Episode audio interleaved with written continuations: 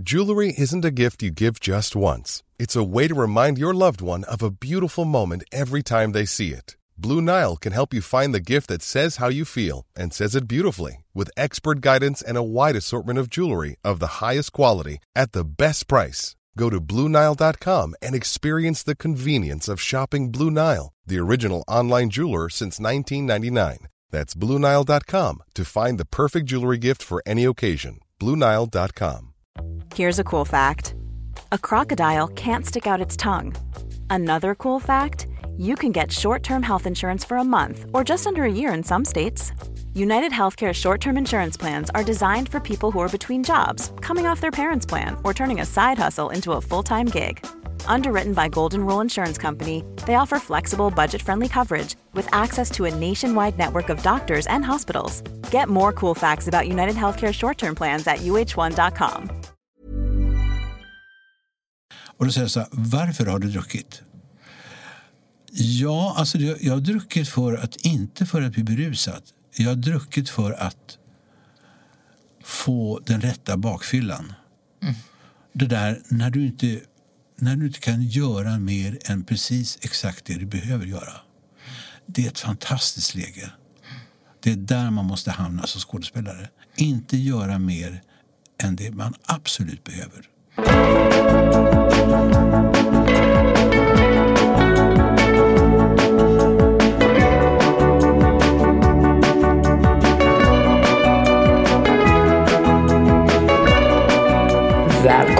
Till nya podcasten Genivanor. Jag heter Victor Johansson och här kommer jag träffa några av vår tids största genier.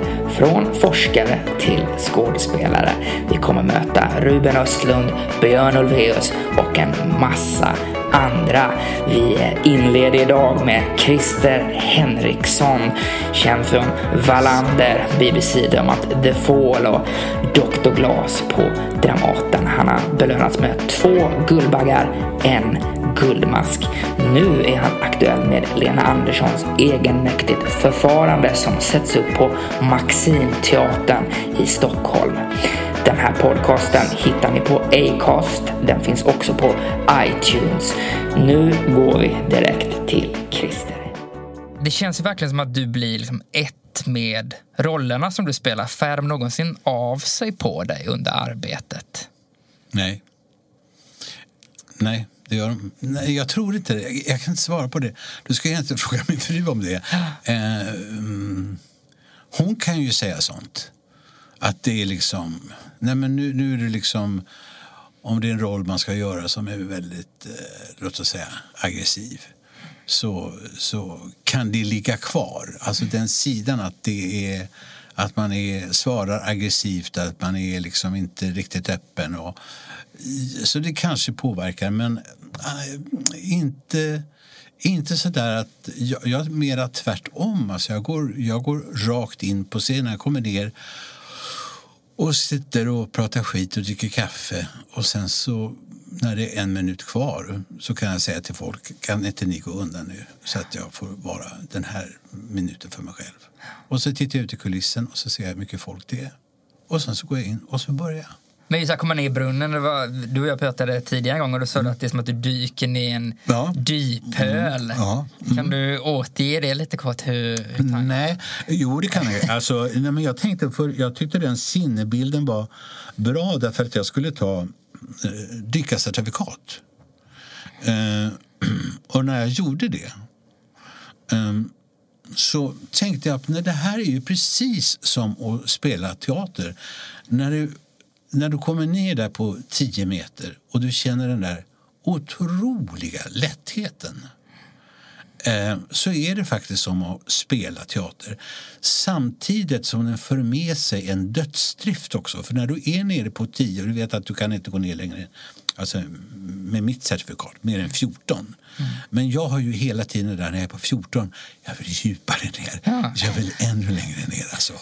Och, eh, så jag slutade dyka för det var inte bra för mitt psyke. För alltså, på något sätt så eh, jag blir galen. Alltså, jag, jag, jag, jag vill djupare ner. Jag vill djupare ner och tänka så här, men de har sagt, de har sagt, nej men skit i det. Det gäller inte mig. Jag är ju skådespelare, det gäller inte mig. Jag, jag fortsätter längre. Sen när du går upp så måste du också vara väldigt försiktig. Att du inte liksom bara stiger upp. För då sprängs du ju. Utan du måste ju liksom också vara så behärskad i det du går upp på. Du måste, nu ligger du på tre meter, nu får du ligga här och lugna ner dig ett tag. Alltså. Eh, och går upp, annars sprängs alltihopa. Och lika, precis likadant också när man kommer upp. Och när man kommer upp på stranden.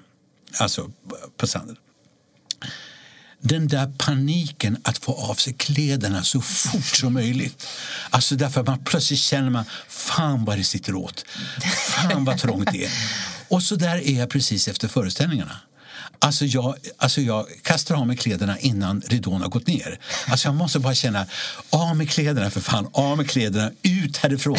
Andas, andas. Ja. Är det att du står sliter i slipsen? Ja, absolut. absolut, ja. absolut. Ja, men så är det, så är det. Verkligen. Alltså jag är, jag är fena på att... Eh, jag tror det finns ingen som är så snabb som jag utifrån teater. Alla är ju sådär liksom, va?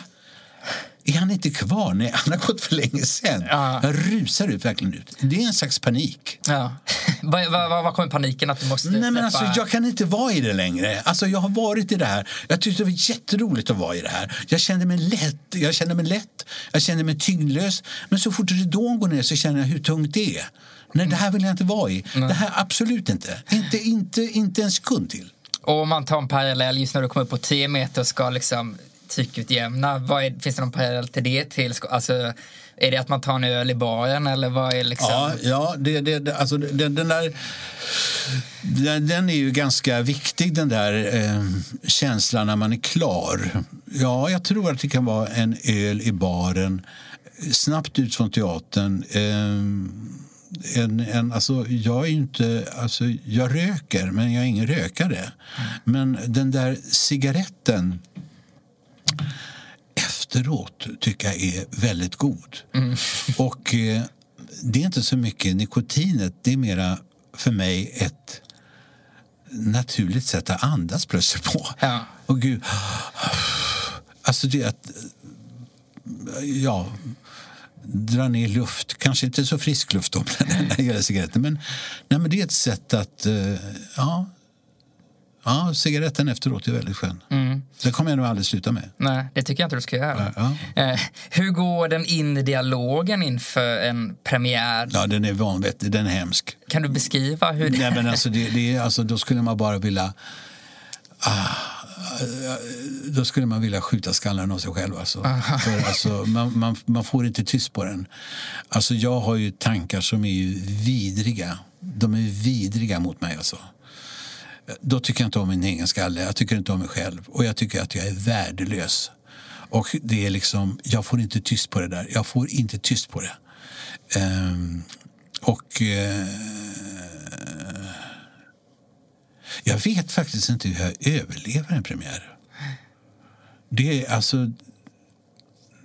Det är sådär som jag tänker när jag går, när jag går nu på stan. Så fort jag ser en lastbil så blir jag så här ah, vänta nu, alltså man, med det här med terrorismen och alltihopa. Mm. Och så tänker man så också, gud, alltså varje dag som jag går ut så tänker jag, ja, jag överlevde. Alltså det har ju gått så långt som man tänker så. Mm. Eh, och likadant tänker jag kanske med premiärer. Gud, jag överlevde den här premiären. Men samtidigt säger jag då som Siv den gamla skådespelerskan som jag spelade Cyrano med när vi var färdiga på den premiären. Och så stod hon i växeln och så sa så här.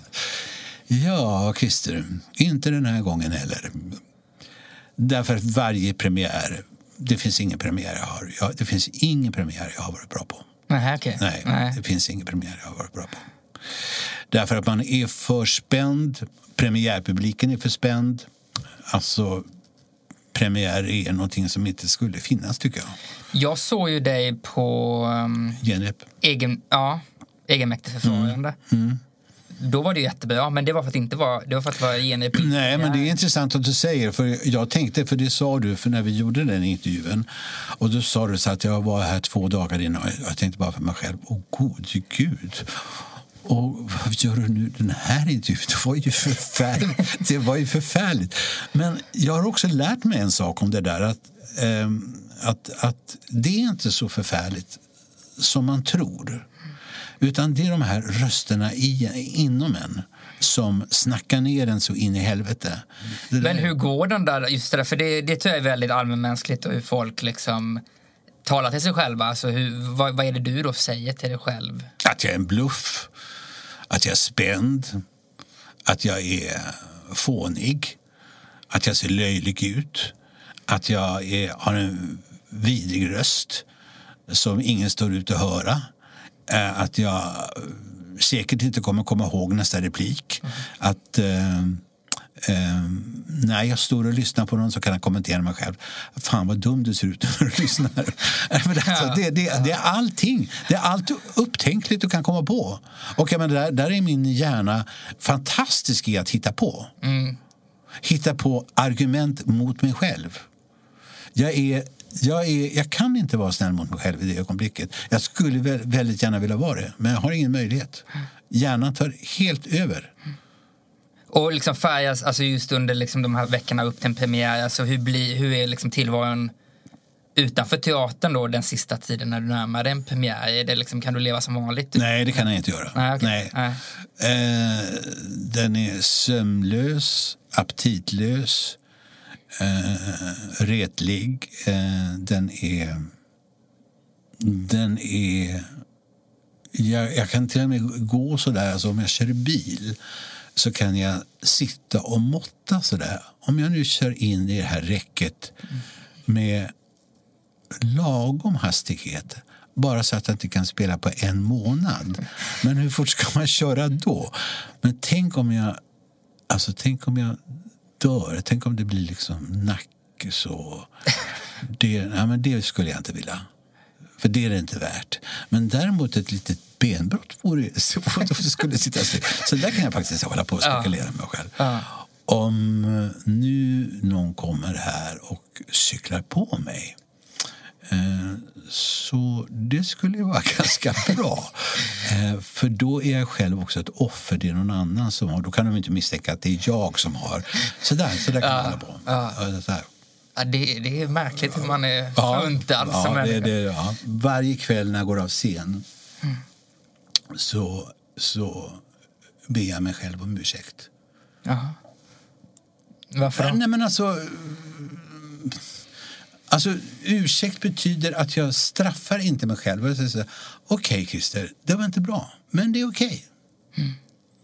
Det, det, är okej. Okay. jag ursäktar dig. Alltså, därför att eh, tidigare var det så där att man, om man hade en bra kväll så gick man av med känslan av att åh oh, gud, det var bra kväll.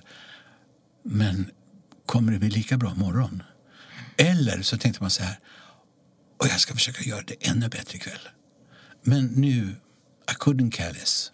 Jag säger att jag har gjort det och nu är det klart. Mm. Så, och imorgon så blir det någonting annat. Mm, och så måste man tänka i det här yrket. Annars står man inte ut. Det måste, men det måste vara en skön inställning att kunna liksom, eh, ha nått fram till det. Ja, jag tror att det är, jag tror att det är, jag vet inte, jag tror att det är åren som gör det. Sen är det också någonting sånt där att det är man orkar inte. Man orkar inte. Alltså, till, till slut blir det sån här... Alltså, det är så här, alltså, kroppen orkar inte med att hela tiden gå omkring med någon slags malande ångest om att eh, det in, att man inte var tillräcklig eller att man var mer än tillräcklig eller att man hela tiden går och bedömer sig själv. Eh, man vet ju att man blir bedömd varenda kväll av en publik. Det, är klart man blir. Men eh, det släpper inte jag in. Utan jag, eh, jag bedömer mig inte ens själv längre. Utan jag säger liksom, Christer, du är okej. Okay. Du var, alltså du är okej, okay. du, du, du förberedde dig bra, du, du har gjort det du har kunnat. Men så är det mycket skit i vägen så du kommer säkert aldrig riktigt eh, kunna nå fram i det här sammanhanget. Mm. Men du har lärt dig andra grejer. Mm. Så man får hela tiden eh, försöka eh, hitta det bästa i allt. Ja, ja, ja. Hur blir det när du kliver ut på scen? Vi har varit inne på det, men alltså... Det är också något som du har börjat innan, att det är som en hund som får vittring. Liksom. Ah, nej, det är när jag kliver in på scen. Ja, exakt. Inte, ja, just det. Ja. Ja. Ja, ja. men så är det. Hur, vad händer då? Liksom? Nej, men alltså det får du fråga en hund om. Men, men, men, men alltså... Eh, det är ju sådär som... som eh, eh, alltså när, när jag går in och hur krisartat det än har varit och när det är allvar så är det, ja, då får jag upp som någon slags vittring på rollen. Och då, är jag, då blir jag besatt av det. Och då eh, överträder jag väldigt mycket regi också. För då kan regissören säga så här, men du glömde det där, du gjorde det som jag sa. Nej, nej, så jag, så jag, fick upp så stark vittring så att jag, jag, var, jag var tvungen bara springa. Jag var tvungen. Ehm, så det, där blir jag väldigt mycket av en jakthund alltså. Då hör man inte när husse kallar. Nej, nej, nej, nej, det gör man inte. Och det ska man inte göra, alltså egentligen så är det så här också, det ska man inte göra på en premiär därför att när det är premiär då är regissörens jobb borta. Det, då är då skådespelarna ska ta över. Just det här ett kreativt yrke där det krävs liksom en stark inre kompass på vad som är bra eller inte. Hur navigerar du kring det? Exempelvis om du står på Wallander och läser upp en scen där de filmar och veta är det här bra det jag säger nu eller är det här dåligt? Hur är den här prestationen? Alltså du kan aldrig av... Ryan Reynolds here from Mint Mobile. With the price of just about everything going up during inflation, we thought we'd bring our prices down. So to help us, we brought in a reverse auctioneer, which is apparently a thing. Mint Mobile unlimited premium wireless. Ready to get 30, 30, bit to get 30, bit to get 20, 20, 20, bit to get 20, 20, bit to get 15, 15, 15, 15 just 15 bucks a month. So, Give it a try at mintmobile.com slash switch. $45 upfront for three months plus taxes and fees. Promo for new customers for limited time. Unlimited more than 40 gigabytes per month. Slows. Full terms at mintmobile.com. Life is full of what ifs. Some awesome, like what if AI could fold your laundry? And some, well, less awesome, like what if you have unexpected medical costs? United Healthcare can help get you covered with Health Protector Guard fixed indemnity insurance plans. They supplement your primary plan to help you manage out of pocket costs. No deductibles, no enrollment periods, and especially no more what ifs. Visit uh1.com to find the Health Protector Guard plan for you. Hiring for your small business? If you're not looking for professionals on LinkedIn, you're looking in the wrong place. That's like looking for your car keys in a fish tank. LinkedIn helps you hire professionals you can't find anywhere else, even those who aren't actively searching for a new job but might be open to the perfect role. In a given month, over 70% of LinkedIn users don't even visit other leading job sites. So start looking in the right place. With LinkedIn, you can hire professionals like a professional. Post your free job on linkedin.com slash people today. göra... Du kan aldrig riktigt avgöra när du själv är bra eller inte bra. Det har jag verkligen fått uppleva. Till exempel Wallander då, när du tar upp det. Jag vet inte hur många gånger jag har stått i Wallander och kameran varit på. Och jag har stått med sådana här långa scener. Och så har jag tänkt att Alltså nu är jag så jävla bra så det här är ju fantastiskt. Det här är fantastiskt det jag gör nu. Och kan tänka så här, liksom, när, den här när den här scenen är klar så kommer jag få en applåd av teamet. Och så, så, så är den klar. Och ingenting händer. Sen kommer regissören fram och klappar en på axeln och säger så här, Christer, du förstår att vi måste göra om det här. Ja, men, alltså, det men det finns också tillfällen, även på scen, när jag har till exempel gått ner. Det har jag lärt mig väldigt mycket av. När jag har gått ner på scen därför att jag har jag har inte varit tillräckligt sjuk för att ställa in. Alltså, jag har haft en sån där, liksom, du vet, 37 och 37 och 9, 38,1. Och så tar du en Alvedon och så tänker du men jag orkar nog igenom det här. Och sen tänker jag att hela ensemblen vet att jag är sjuk och då säger en annan så jag, nu spelar jag med det lilla jag har och ja, det, nu, nu är det som det är och sen så känner man sig jätteduktig då att man går in och inte ställer in alltihopa. Då har jag många gånger fått höra efteråt, alltså Christer, så här bra har du aldrig varit. Mm. Och första gången när jag fick höra det så tänkte jag så här, är de inte kloka? Men nu förstår jag precis vad de, vad de, vad de såg. Därför att det är så att när du är på scen, du gör lätt alldeles för mycket. Eh, det är därför jag, de frågar så här, ibland så, jag har fått frågan väldigt många gånger. Super skådespelare mycket? Nej, säger jag, det gör de inte, för det kan de inte. Men en del fastnar i det. Men alltså, det är klart, precis som med alla, allt annat, ja, en, del, en, en del har problem med det. Men jag skulle inte kunna säga generellt att skådespelare dricker mycket, för de jobbar för hårt för det. Mm. Ehm, och då säger han så här, men dricker du? Ja. Dricker du mycket? Ehm, I perioder har det varit så. Men inte nu, för nu orkar jag inte längre. Men, men, eh, och då säger jag så här, varför har du druckit? Ja, alltså jag, jag har druckit för att, inte för att bli berusad. Jag har druckit för att få den rätta bakfyllan. Mm. Det där när du, inte, när du inte kan göra mer än precis exakt det du behöver göra. Det är ett fantastiskt läge.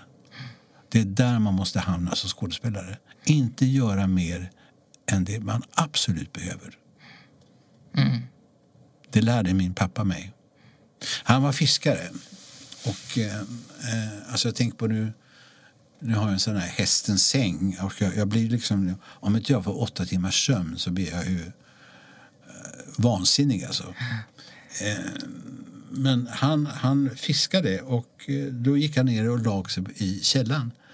Och han lag sitt huvud utan kudde. På en, vi hade en Singer symaskin, en pedal av gjutjärn. Och då lag han sig på golvet, stenhårt golv, kallt golv, med huvudet. Därför han skulle upp tre, fyra på natten och uh, ta upp näten och allt sånt där. Och då frågade jag och mamma gick ner med kudde och ska du ta en madrass pappa? Nej, för han sa så här, man ska bara sova precis det antal timmar man behöver och man ska ofta sova obekvämt. För annars skämmer man bort kroppen och då kroppen har kroppen behöver, då tar kroppen, då vill den ha mer och mer och mer sömn. Och jag ska bara ge den det, exakt det antal den behöver. Så han sov ju inte mer än fyra timmar då.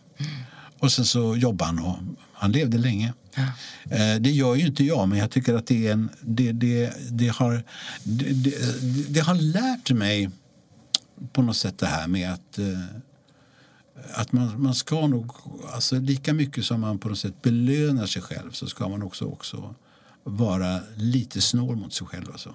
Det är en del liksom, generationskamrater som har gått bort senaste året. Eh, blir, blir skådespeleri ett sätt att hålla sig levande? Ja, ja, ja. Det, alltså jag har ju sån där, som du förstår, jag har ju såna här naiva föreställningar. Eh, att eh, när man står på scen så kan inte döden nå en. För den känner inte igen en, för jag har klätt ut mig. alltså, liksom, den står och tittar på en legitimation, alltså, som när man ska flyga. Men det är inte du. Nej, det är inte jag. Säger inte just nu. Du får vänta ett tag. Uh -huh. ehm, därför, det, var, det, var, det, det, det, är inte klokt att jag tänker så, men, men jag tänkte verkligen så när eh, Björn Granat, som var en god vän, dog inte för så länge sedan. Han var exakt i min ålder. Och eh, han var den sista människan som jag skulle tänka skulle gå åt så snabbt. Och så fick jag reda på att han var död. Och då, då tänkte jag så här liksom, Tanken bara for genom skallen. Ja, just det, han hade ju inte föreställningen igår. Så då fick ju döden en möjlighet att komma in. Mm. Jag tänkte, alltså tanken var klar när jag ja. tänkte så. Och då tänkte jag så här, men alltså, fan Christer, hur tänker du? Nej, men jag tror att det, sen, sen, tror jag att det är överhuvudtaget är så, att jag, jag, tror att det är så också så att när man är, alltså när man är, blir äldre och om man är i rörelse mm. så stelnar man ju inte så fort. Nej. Och eh, alltså döden är en slags stelhet. Mm. Jag tror när man börjar stelna så, så, så, så får också sjukdomar och allting möjligheter att nå en snabbare. Men det är också när du står utklädd på scen så blir döden konfunderad. Ja, Vem fan är det ja, men jag, jag, alltså det, är, det är barnsliga tankar men eh, jag blir förvånad själv när jag tänker om därför jag tänker, men är det verkligen så jag tänker? Ja, det är så jag tänker. Ja. Jag eh, måste också fråga, fanns det något ögonblick när dina föräldrar insåg att du hade lyckats som skådis? De kom inte alls från den kulturella bakgrunden som Nej, du alltså det, var, det, där var ju, det där var ju, alltså det där var ju, det där var ju väl en bitvis en tragedi. Alltså jag kommer ju inte från så, eh, från så otroligt eh, alltså, min familj, alltså, som jag nämnde, pappa var fiskare. Alltså, det var ju, det var ju en, och han kom från en eh, småbrukarfamilj. Det var, alltså vi, jag kan inte säga att vi var fattiga, men vi hade knapert om pengar. Och de hade tre barn. Och Eh, sen så, när jag gick i skolan, då sa folkskolläraren till eh, mamma och pappa den här sonen ni har, han har en jävla leskalle, det ska ni ta hand om. Och eh, då blev jag den som på något sätt blev utvald av mamma och pappa. Han ska gå vidare, han ska liksom, ja sådär.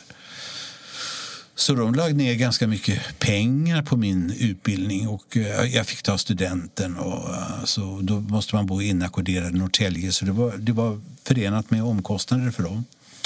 Eh, men alltså, mamma tror jag var så där som tänk att jag får en son som blir läkare. Hon hade hela tiden sett framför sig också att jag skulle bli provinsialläkare i Hallstavik. Mm. hon hade liksom hela, liksom, hon hade allting klart för sig.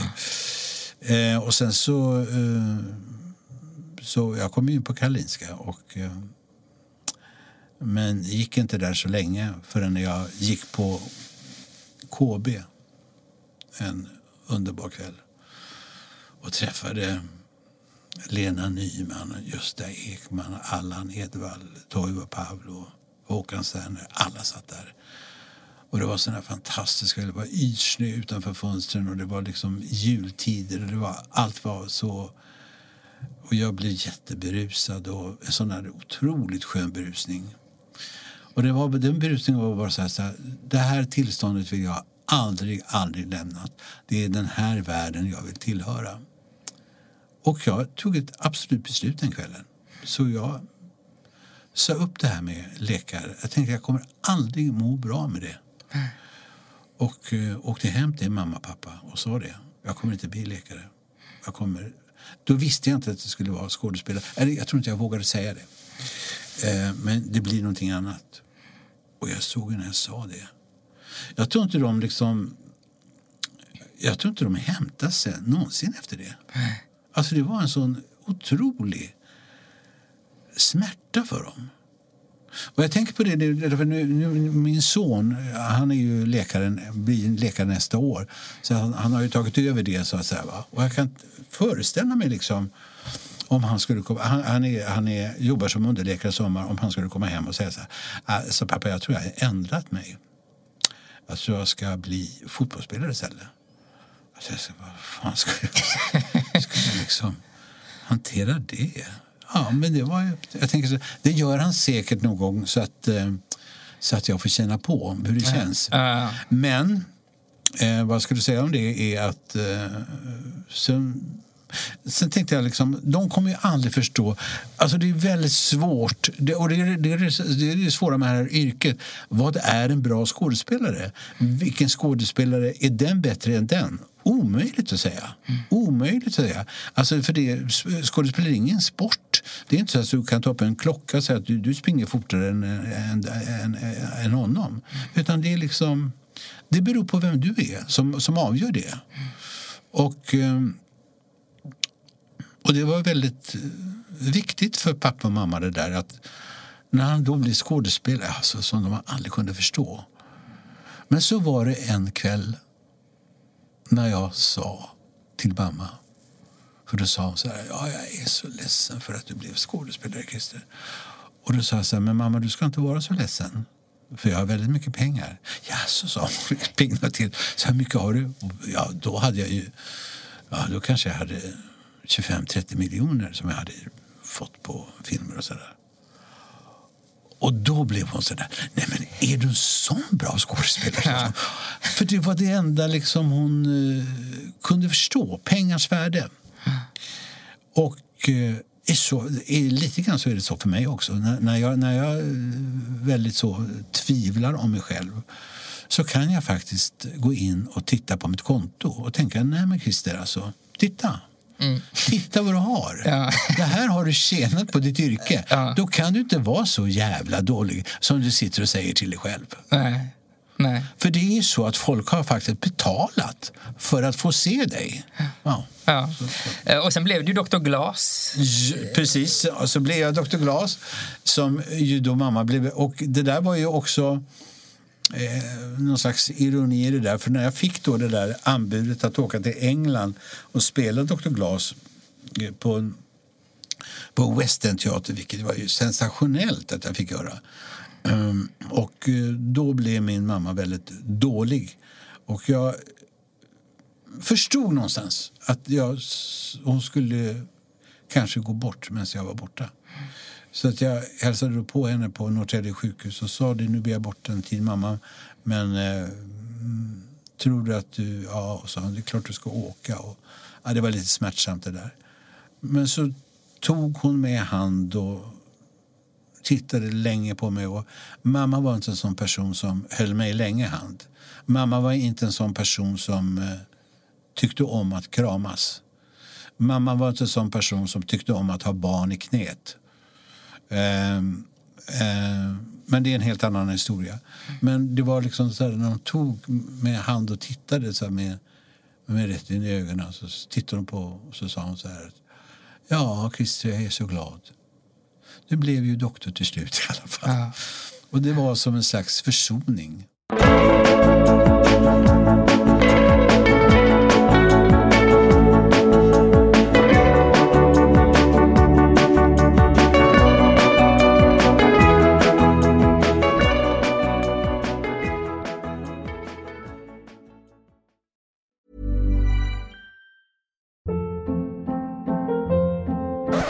Hold up. What was that? Boring. No flavor. That was as bad as those leftovers you ate all week. Kiki Palmer here, and it's time to say hello to something fresh and guilt-free. Hello Fresh. Jazz up dinner with pecan-crusted chicken or garlic butter shrimp scampi. Now that's music to my mouth. Hello Fresh. Let's get this dinner party started. Discover all the delicious possibilities at hellofresh.com. Hey, it's Paige DeSorbo from Giggly Squad. High quality fashion without the price tag. Say hello to Quince.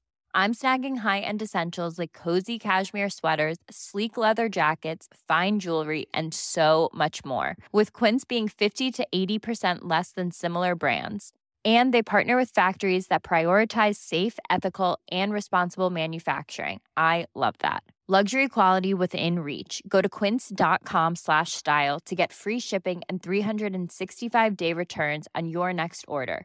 Quince.com slash style.